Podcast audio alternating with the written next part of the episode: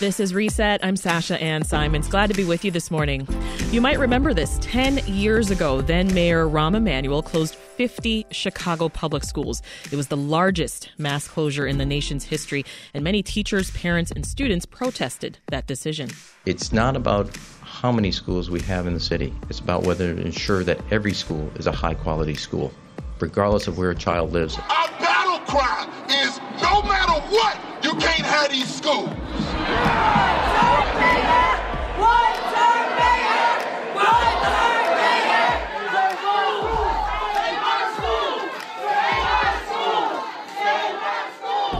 WBEZ and the Chicago Sun-Times have spent months looking back to that time a decade ago.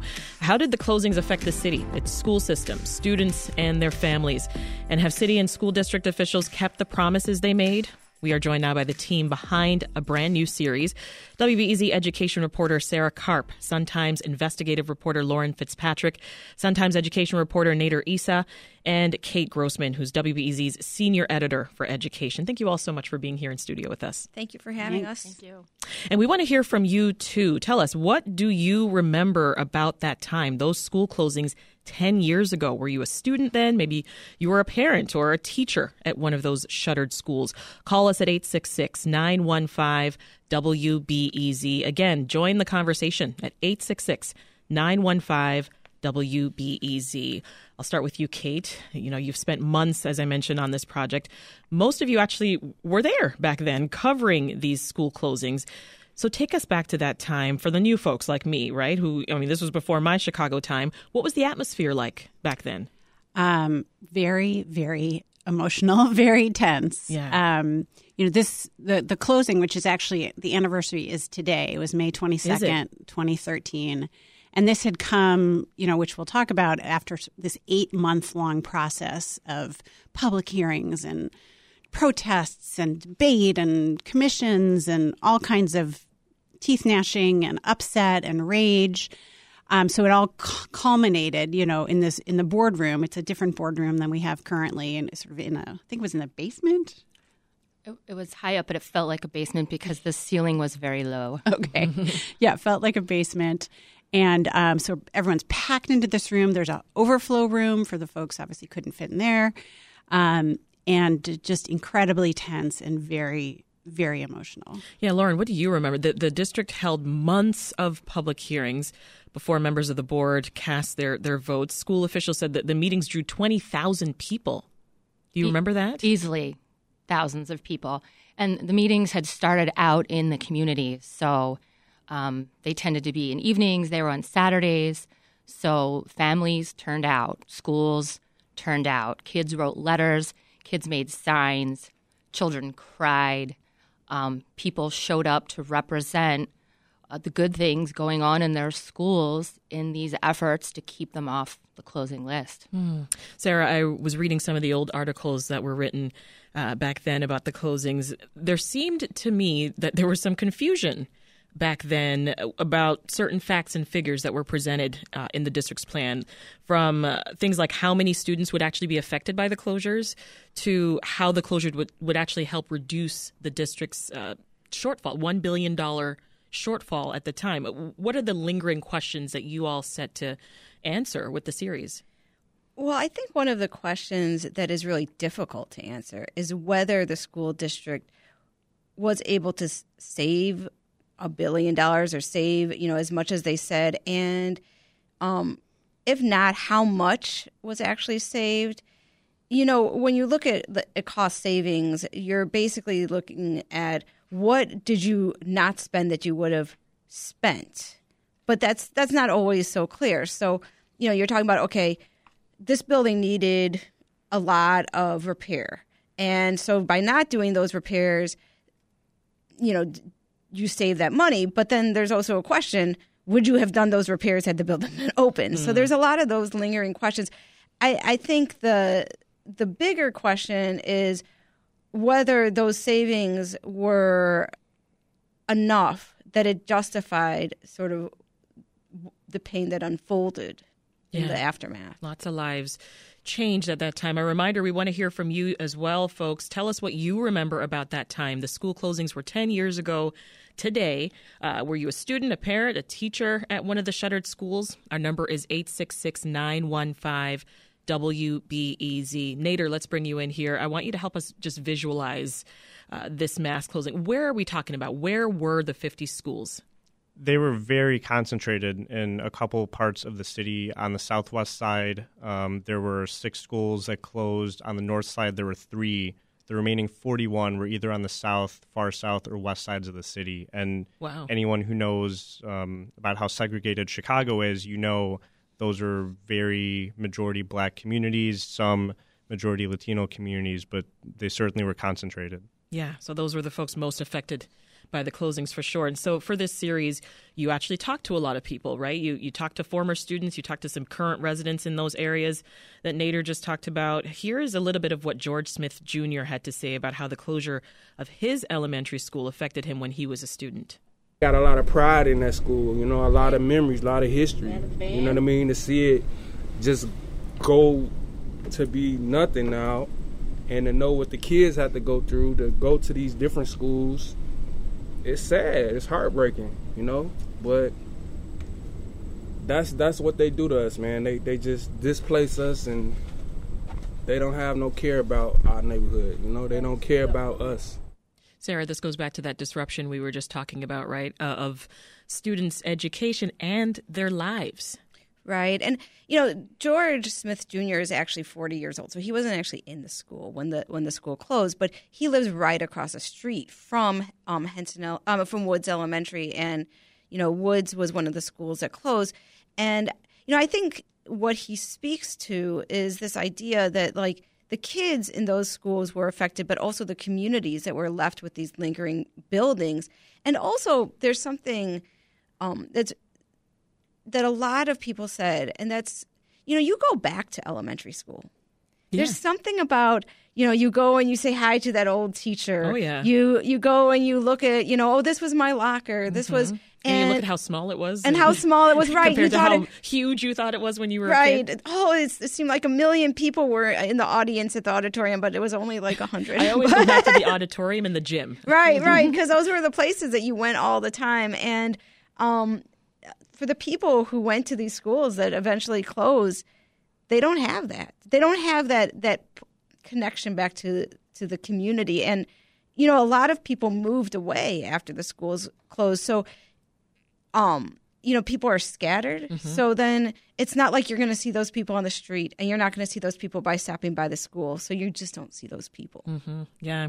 Uh, ashawn johnson was a third grader at the time. So here we actually have a, a, a former student. He became a prominent voice of kids whose lives were disrupted. He's uh, here's a clip of him talking back then at a chicago teachers union protest against the school's closing back in 2013 Rahm Emanuel thinks that we all are toys. He thinks he can just come into our schools and move all our kids off the game lines and just say, oh, we can build film right here. Let's take this school out. We don't care about these kids. He was so fired up, Lauren. Yes. I mean, what was it like back then seeing just even the kids were fighting for their schools to be saved? It was just heartbreaking. It was absolutely heartbreaking. He said they don't care about these kids. That was the sense that he had. He was not the only one um, who shared those kinds of feelings. You know, I remember at the community meetings that you had two minutes in which to say your piece to the Board of Education, and representatives were there recording it. And I remember at one of them on the South Side, one little girl, maybe sixth or seventh grade, stood up to make her speech that she had written out.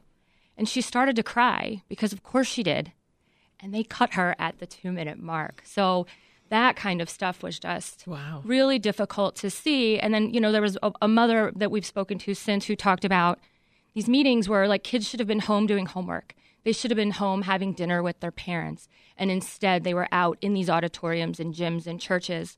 Um, Dealing with very grown up issues. Absolutely. Yeah. And, you know, one thing I about that too was that there was a very sort of clinical part on the CPS side. You know, of course, I can't imagine what it was like for them to sit there and have to absorb mm-hmm. all this stuff. But they sort of make a present. They made a presentation, kind of laying out the arguments for these schools are under enrolled, they're low performing. You know, it's sort of the the the dichotomy between the sort of intense like crying and emotion from the community and then the board that was sort of all about facts and figures and money and this is you know the rational thing to do mm-hmm. as opposed to what you were kind of getting from the kids was uh, pretty intense Well, we just heard from Ashawn as a kid. Here he is now. He's a freshman in college, and you talked to him. You asked him about that very speech that he made. Here's a little bit of what he had to say. I just remember feeling feeling like this fire, more so like this anger, just built, just built up, and I just had to. It felt like a release when I was able to like speak my mind because it felt for so long that I wasn't heard and that nobody was really listening. So his school was one of four schools, Kate, um, that were spared at the last moment. But he said that he was very aware that many other students weren't as fortunate. What happened to students who did see their schools get closed? Where'd they go?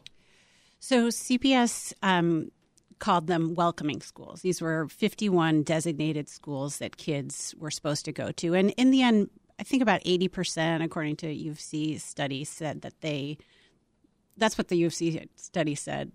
Or anyway, doesn't matter. Um, they uh, a lot of the kids did go to the welcoming schools. A lot of them didn't. They chose or they they left. They went for a time and then they moved on. Mm-hmm. But um, they so they they designated these schools welcoming schools and they tried to invest in them 155 million dollars for air conditioning for some became STEM schools some became uh, you know fine arts schools um, and we talk a lot in the series about, you know, this is really a facilities issue. CPS felt like they had too many seats and not enough kids. Yeah. But they tried to sell it by making it really about school reform and saying that the kids would go to better schools, that they would be better off. Um, and, you know, what we saw was that you know, they were most of them were on paper marginally better. Some of them actually not better, mm-hmm. but they mm. might have had a slightly higher performance rating, which is a bunch of different variables. But they were most of them were sort of marginally, if not if not really any better academically than the schools that closed.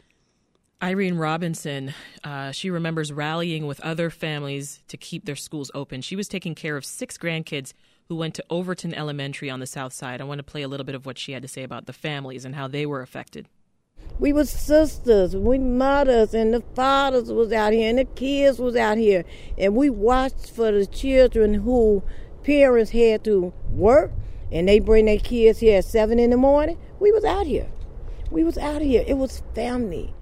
So Nader, tell us more about the communities and, and just how they you know, rallied around each other we talked a few moments ago about how these schools were concentrated in majority black areas of the city. Um, and uh, with uh, WBEZ's data master, uh, Alden Loury, we dug into what exactly that meant for the communities where mm-hmm. the schools closed. Um, and to put this into some context, just how much segregation um, there is in these schools 88% of the students who attended these 50 closed schools were black they at the wow. time that year made up about 40% of the students in CPS as a whole. So black students were very disproportionately affected by the closings. White students, in the meantime, made up less than a percent of the kids in the closed schools. Once you dig deeper into the community level, and that's that's what uh, Alden helps us with, um, you find out that in the years before the closings, majority black communities were losing population at about the same rate, and that's something that's been well documented. There has been a loss of population in Chicago over the past 20 years. Mm-hmm. But then once you look after the closings, we specifically looked at census tracts with closed schools versus census tracts without closed schools.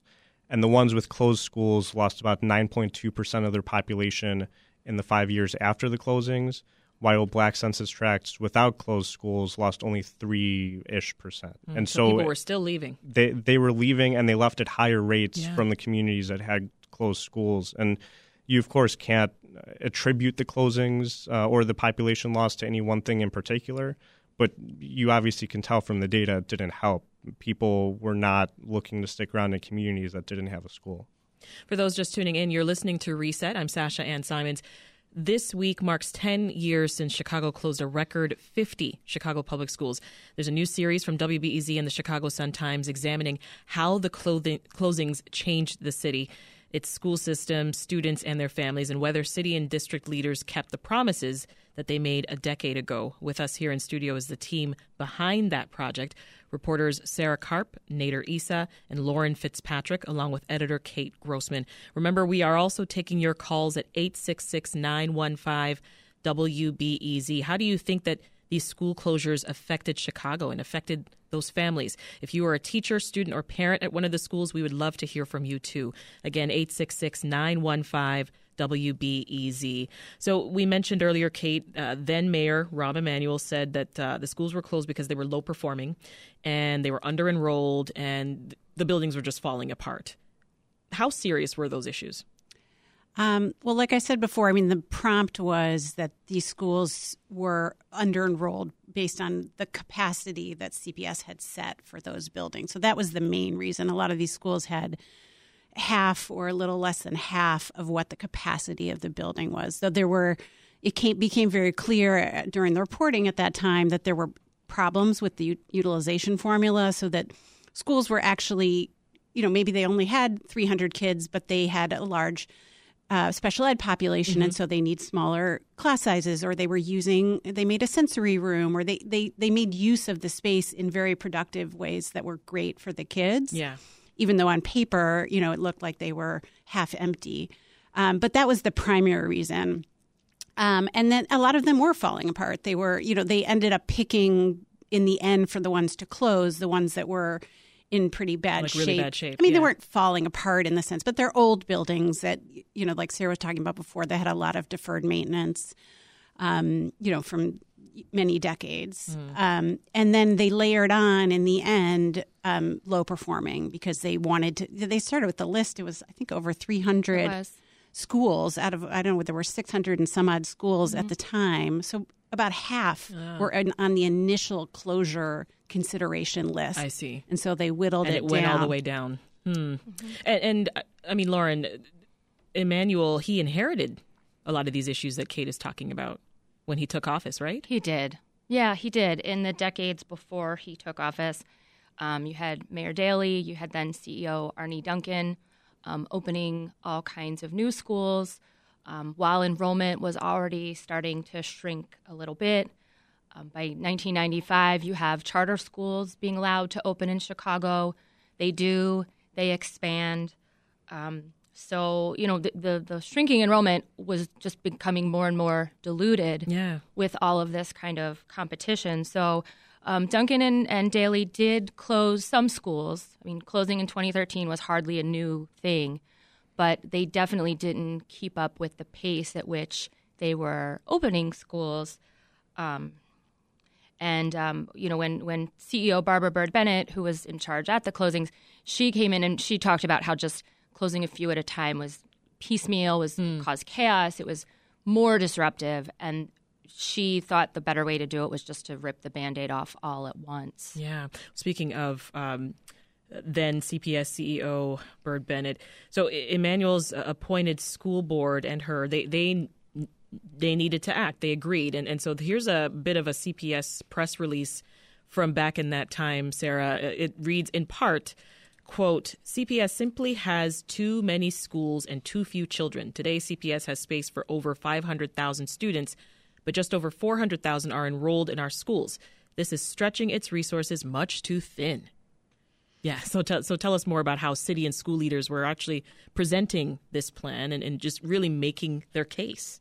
Sure, and it's it's sort of like what what Kate was saying before. They put a lot of money, $155 million into these, you know, the, the schools that were designated to take in kids from the closed schools. They, you know, bought, they bought an iPad for every child. They put air conditioners in in every room. They, um, you know, they, they were providing extra staff. Um, safe passage, which we know today was one of the things that was born out of, um, you know, sort of that time or really expanded during that time. So they're saying like, okay, all the people who were worried about kids walking from from one school to another. Mm-hmm. we're going to help them. You know, we're going to make sure that they're okay. Um, so they they did try to say like, here you're going to your child was going to a broke down school low performing school. Now they get to go to a school with all the bells and whistles. Mm-hmm. But at the time, are community members feeling like their voices are being heard? No. And and the thing is too, you know, these are things. And what you heard a lot at these hearings is what was important to parents was relationships and the way their their school made them feel. Mm-hmm. Uh, you know, a lot of people were like, "I'm sending my child to the school. I went to the school. My sister went to the school." You know, there was a family Yeah. thing, right? You know, this was like their family elementary school, and those are the things that you know you can't just buy, and that was you know that was one of the big disconnects. hmm Uh, we should note Mayor Brandon Johnson was an organizer for the Chicago Teachers Union back then. What was the relationship between the CTU, Lauren, and, and, and the district leaders?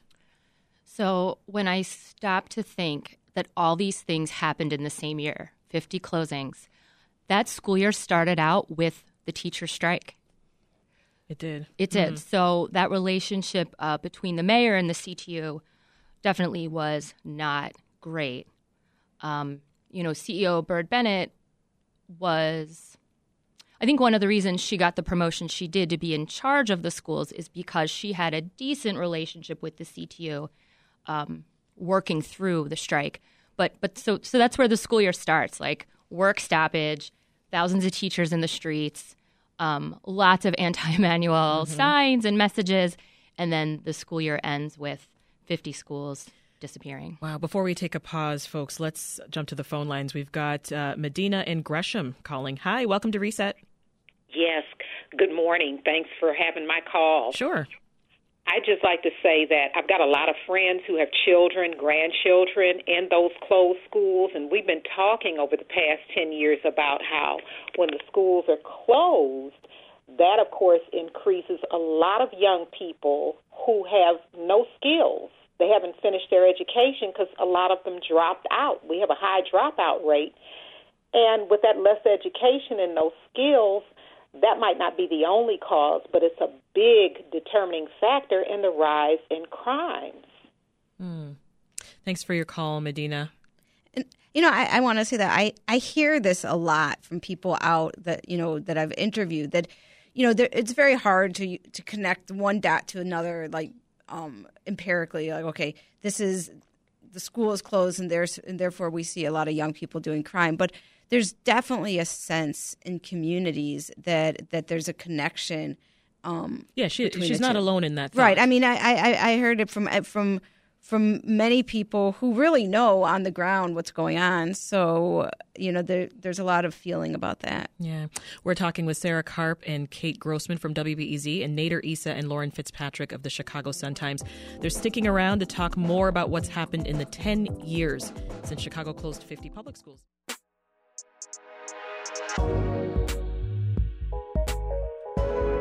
This is Reset. I'm Sasha Ann Simons. This week marks 10 years since Chicago closed 50 public schools. Now, before the break, we talked about why these schools were closed and the damage that it caused to the district, the neighborhoods, and CPS families.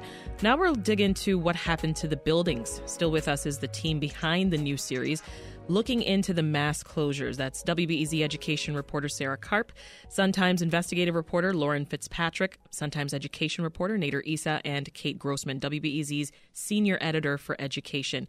And we're taking your calls at 866 915 WBEZ. Do you live near one of the closed schools? What happened to it? Tell us. And how has it affected your neighborhood? Nader, I mean, the 50 school closures left behind 46 empty buildings. So let's start there. Uh, that's because four schools actually shared facilities. I know the team has visited every building to get this series out. So, I mean, what did you find? What stuck out to you? There's a wide range of results when when you look at the the closed buildings. When you walk by, you walk through these communities. I would say the biggest thing that has stuck with me since we started visiting them in October, sometime in the fall. Some of these buildings are just really vast, huge, beautiful buildings. I mean, there are there's a few that take up an entire city block. They're they're gorgeous Mm. buildings, architecture, all that. And walking around the neighborhood, you can't help but think, what if I lived across the street? What if I lived in this home right here Mhm. and I had this beautiful school? There were every morning I'd wake up, I'd hear kids laughing and playing, parents dropping their kids off, grandparents picking them up after school, and then all of a sudden it's just all gone. Mm. And There's nothing like that sound, by the way, right? Of the Mm-hmm. kids playing in the playground midday. I, I love that. Yeah, and and some of these buildings that we reported in the series, some of them have been kept up. A lot of times, neighbors are sort of ch- chipping in to pick up trash. Um, there's one building we visited. These these uh, lovely gentlemen were sitting on a porch when we approached them, and they graduated from the school in the 70s and 80s, and they Mhm. still live there across the street. And one of them just said, "This is our baby. Like we we love this building. We remember walking the halls. We help pick up trash. We put out a grill to grill for neighbors in the summer. Put up a projector to watch sports games." And so it, then there's other buildings where the city, the new owner, whoever it is, just hasn't kept them up. You Mm. see weeds growing um, knee, chest high. You see trash and litter all over. You see boarded up windows, um, broken windows that haven't been boarded up. A range here, a, a Yeah. difference. Um, you talked to, to dozens of neighbors, including those those gentlemen you just talked about. Um, I want to play a little bit from Sharita Covington, though. Here's what she had to say about living near the former Ross Elementary in Washington Park. It's a lot of work that needs to be done. Not just the schools, centers, daycares. Look at that center, that church. It's it's like every corner, every block you can go down. It's like literally five vacant buildings, four vacant schools before you get to the expressway. Like, come on now. So, Lauren, she's reiterating some of the frustration that Nader was just uh, talking about, right? Oh, I mean, this is what people had warned Rahm Emanuel would happen, isn't it? They had, absolutely. And for some of the reasons that Nader just laid out, that schools are very particular places.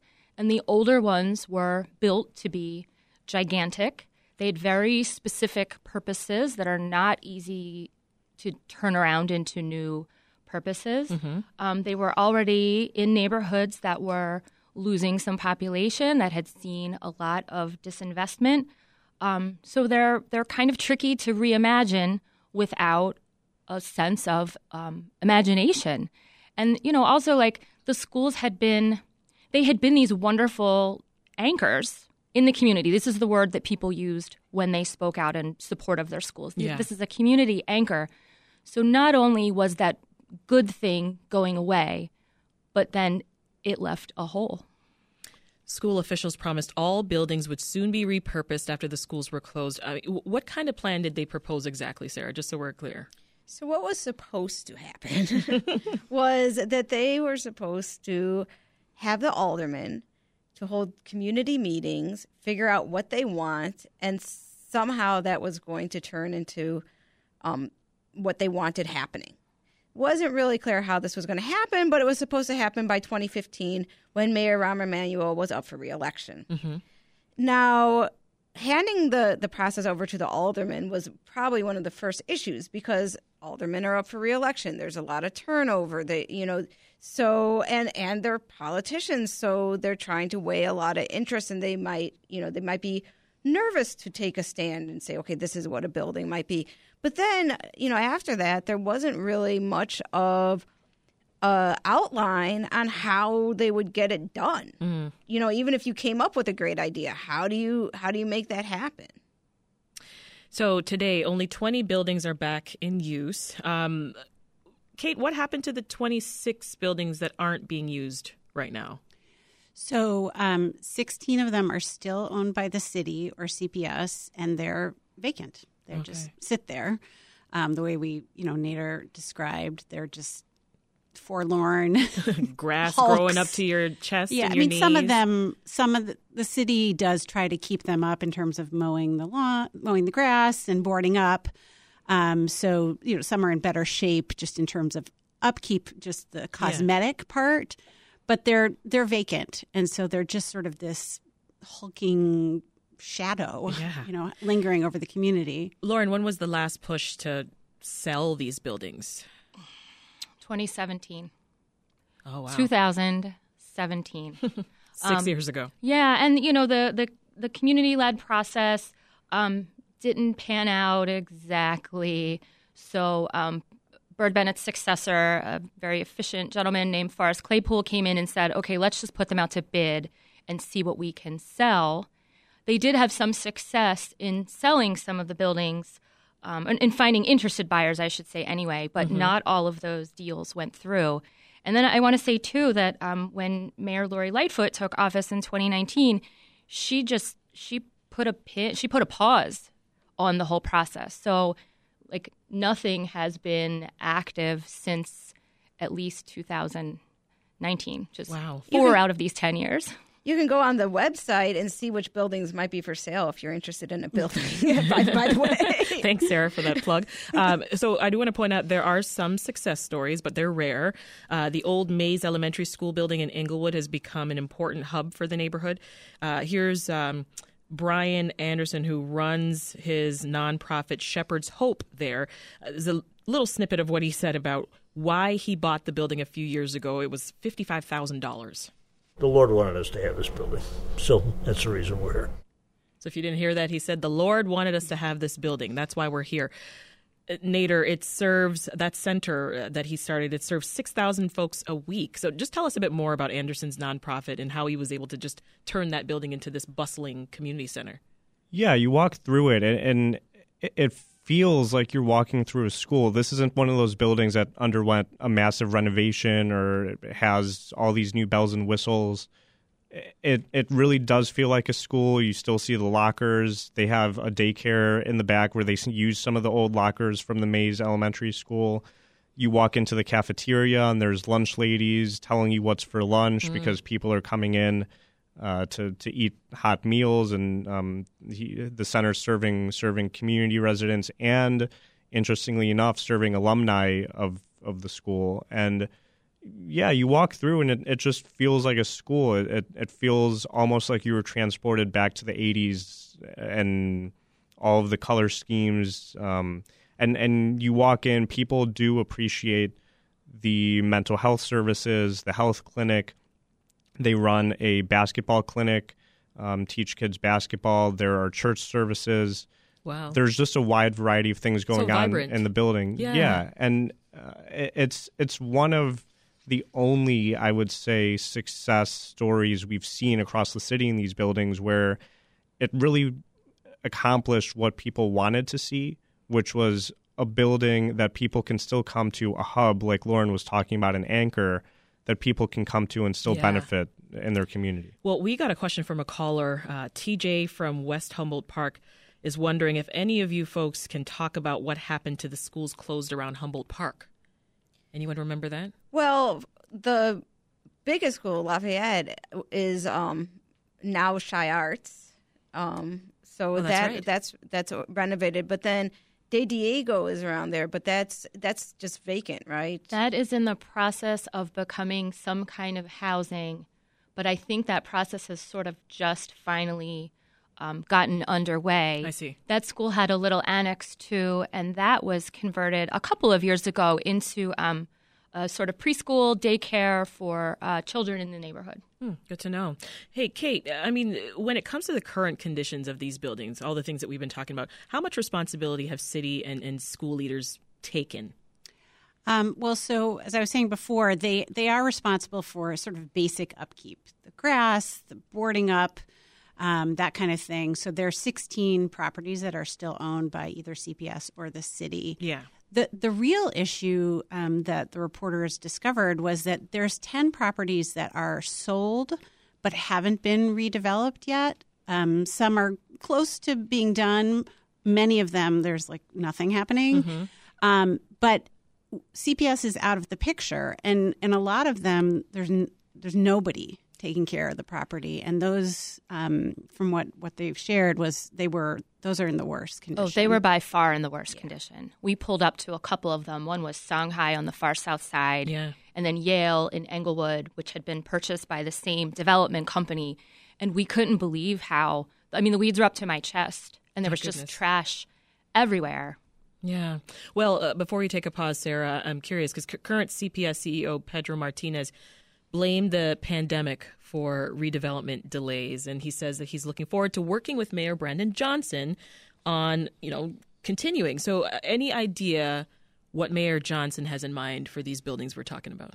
Not really, not specifically. I mean, he he has talked about a little bit about what he thinks should be done to the for the current underutilized buildings, but not really about the the vacant schools just just left behind from from these closings. So hopefully we will get that an answer from him. Um, po- as so much on his plate already. We will.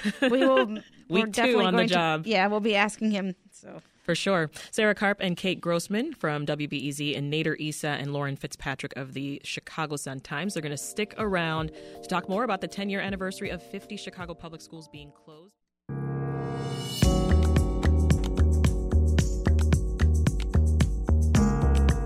And we're back now with more Reset. I'm your host, Sasha Ann Simons. We're continuing our conversation about what's happened in the 10 years since Chicago closed 50 public schools. At the time, city and school leaders turned what was a facilities dilemma into a push for school reform and neighborhood development. So, did city officials keep their promises? And what lies ahead for the school district? Still with us is the team behind a new series looking into the mass closings. WBEZ education reporter Sarah Karp, Sun-Times investigative reporter Lauren Fitzpatrick, Sun-Times education reporter Nader Issa, and Kate Grossman, WBEZ's senior editor for education. We also want to hear from you. How do you want city and school leaders to address the long-term consequences of the mass school closings. Our number is 866 915 WBEZ. So, folks, I want to review the three core promises. We keep saying, did the city live up to its promises? Now, here's what the promises were. Number one, students would be better off after their schools were closed. Number two, their new schools would be transformed. And number three, former school buildings would be reborn as community assets. So I'm looking at you folks on a scale of one to 10. How well did city and school leaders keep their promises? Kate, you first.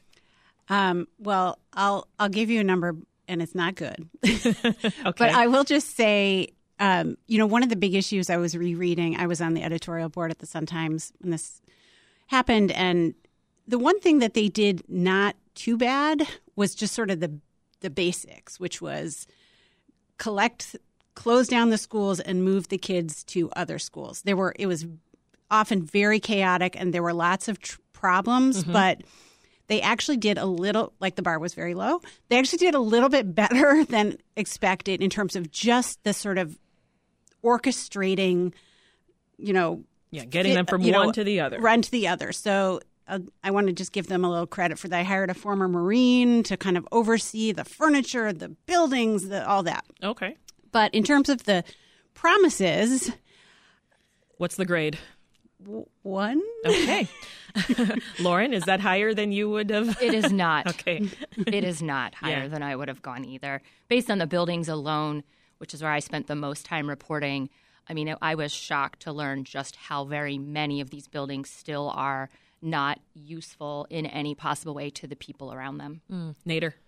Well, one, uh, if that's the lowest you can go. And I think an important thing to note here, too, is we sort of discovered in this reporting to be able to keep a promise, you have to track whether or not you're keeping it. And nothing has been tracked. We we had questions that sort of go unanswered about buildings, Mhm. about kids, about communities, about the welcoming schools. I I mean, there are officials in CPS who don't even know what the term welcoming school is 10 years later. And Yeah. so it just wasn't something that stayed in the system's collective memory. Very good points. On a scale of one to 10, Sarah, where, where does this land? But what I want to say, there was this um, Sharita Covington who we we um, played her her cut here. When when we were talking to her, she was talking about her school. She didn't go to a closed school, but um, a school that was threatened with closing, and she said. Um, we were on level zero, which it was, and I sort of think about maybe that's the that's where they they sort of landed. Um, because so you're giving this a, a zero out of 10? well, is that a is that a I don't know if there's I mean, a level zero. I mean, there's a zero, but but one thing I will say is like you know they did you know people kids did move, and there are some examples of you know uh, buildings being reused for good purposes. So that's that's something. Mm-hmm. And um, I did talk to one official who is squarely against school closings, but they do say that you know if today facing what we are facing, which was under which is underutilized buildings, which can be debated, Mm-hmm. but we we have way fewer kids. You know, an acceleration of declining enrollment over the last ten years. If today we were looking at a situation where we had 50 more schools on the books, Mm-hmm. that would that would probably make it harder to to figure out our next steps. Well, tell me this, Sarah, because another question that you you sought to answer in this series was whether these mass closings saved any money. Did it?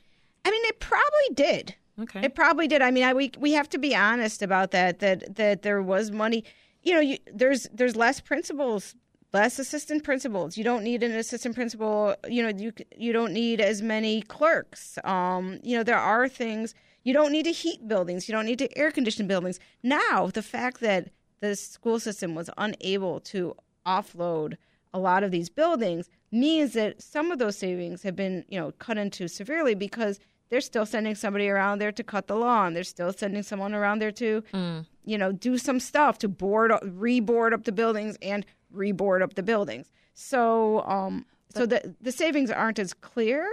Um, and as I said at the at the beginning, the costs Yeah. might outweigh those. Well, Lauren, I know you have you want to say something. Uh, Let's hear from uh, CPS CEO Pedro Martinez because he weighed in on this savings conversation too, and then I'll get your thoughts on the back end. I strongly believe that the costs of, of closing schools in terms of the lost trust, uh, the challenges, you know, dealing with, with the facilities and, and moving children, I think for the most part have, you know, in my experience in the last 20 years, outweigh any benefits you get from it. Hmm, Does he have a point? He has acknowledged um, these non tangible costs that come when you shut down a community institution, how it makes people feel, other decisions people decide to make with their lives. And I, in my memory, he is one of the first um, high up city officials to to make that acknowledgement. Yeah. I think the other thing I wanted to say about cost is that did CPS save money in its budget on its books? Maybe. However, if you are a taxpayer in the city of Chicago, you paid for these buildings in so many other ways. You paid for tax credits to do some of the redevelopment. You paid for a beautiful renovation of the Pope Elementary School in Douglas Park to become a CHA facility where housing applicants can go and get help. It's gorgeous. So far, they've spent $18.5 million there. So, we as taxpayers have given out lots of other kinds of incentives and um, and all to help these buildings become something more useful or at least less dangerous. And that is not something that city leaders talked about a decade ago. That that would be part of this collective. Um, Yeah. part of this collective. Nader, let's let's keep talking money here. CPS is approaching a six hundred twenty-eight million dollar deficit. I know one of the main problems here is this uh, shortage of state education funding. How likely is it that the district will get more state funding? Walk us through that. leaders have been talking forever about getting more education funding. It's it's not new in Chicago. It's not new in other major urban districts around the country. You would think maybe now with a mayor Brandon Johnson who is very focused on traditional public schools, on his whole platform that he ran on with schools was to fully fund schools, and you need money, more money than they have to do that. Mhm. You would think uh, he and maybe a, a, a Democratic led legislature, Governor Pritzker, who has tried to put more money into education, you would think now might be the time to work on that. And it, um, we sort of laughed a little bit. It was it was funny to see Pedro Martinez, the CPS CEO, and Stacy Davis Gates, the Chicago Teachers Union president, went down to Springfield together a couple of weeks ago. Mhm. A- And I mean, compared to the relationship between CTU and CPS with the 2019 strike over the past decade since the closings, all of the school reopening negotiations, it seems like finally they might be coming together to address this existential issue, which is there's a nearly $630 million deficit staring CPS in the face in two years. And you're going to have to make some big decisions if you don't get money to, to fill that hole. We have covered a lot of ground this hour, Kate. Anything else that stands out to you in this research that folks should know about? Um, well, I do want to share something that Lauren reminded us during the break that we did reach out to Rahm Emanuel to to see if he had a comment, and Barbara Byrd Bennett, who was the CEO at the time, to give them an opportunity to you know to talk about these promises, Yeah. and, and and we didn't hear back from them, so just just wanted to share that. Um, I think just I just think the enormity of it. I mean, it was so huge at the time, and as often big news stories, then it it kind of after the school started in the fall, and we did a lot of coverage. You know, I was at one, you know, Ellington Elementary School on the first day, and it was mm-hmm. you know chaotic and crazy, and but then things get quiet, Yeah. and so I think that's you know to be able to go and see the enormity continued, but not in protests and but you know in in small and profound ways. You know, at Henson School, at the kid who went to a welcoming school and then transferred three more times afterwards. You know, just that um, this huge eruption then you know slowly trickled through the city and all these neighborhoods for the last 10 years and i think that's Yeah. so that's something that's i've just been thinking about a lot as we've been doing this project And you've been you're going to publish some more stories in the weeks ahead. We can't wait for those. They're all up on wbez.org. Would you believe that we are out of time? We've been talking with WBEZ education reporter Sarah Karp, Chicago Sun-Times investigative reporter Lauren Fitzpatrick, Chicago Sun-Times education reporter Nader Issa, and Kate Grossman, WBEZ senior editor, senior editor rather for education. Check out their new series on the 10, eh, 10 year anniversary of 50 closed Chicago public schools. It's up on our website right now on the homepage wbez.org.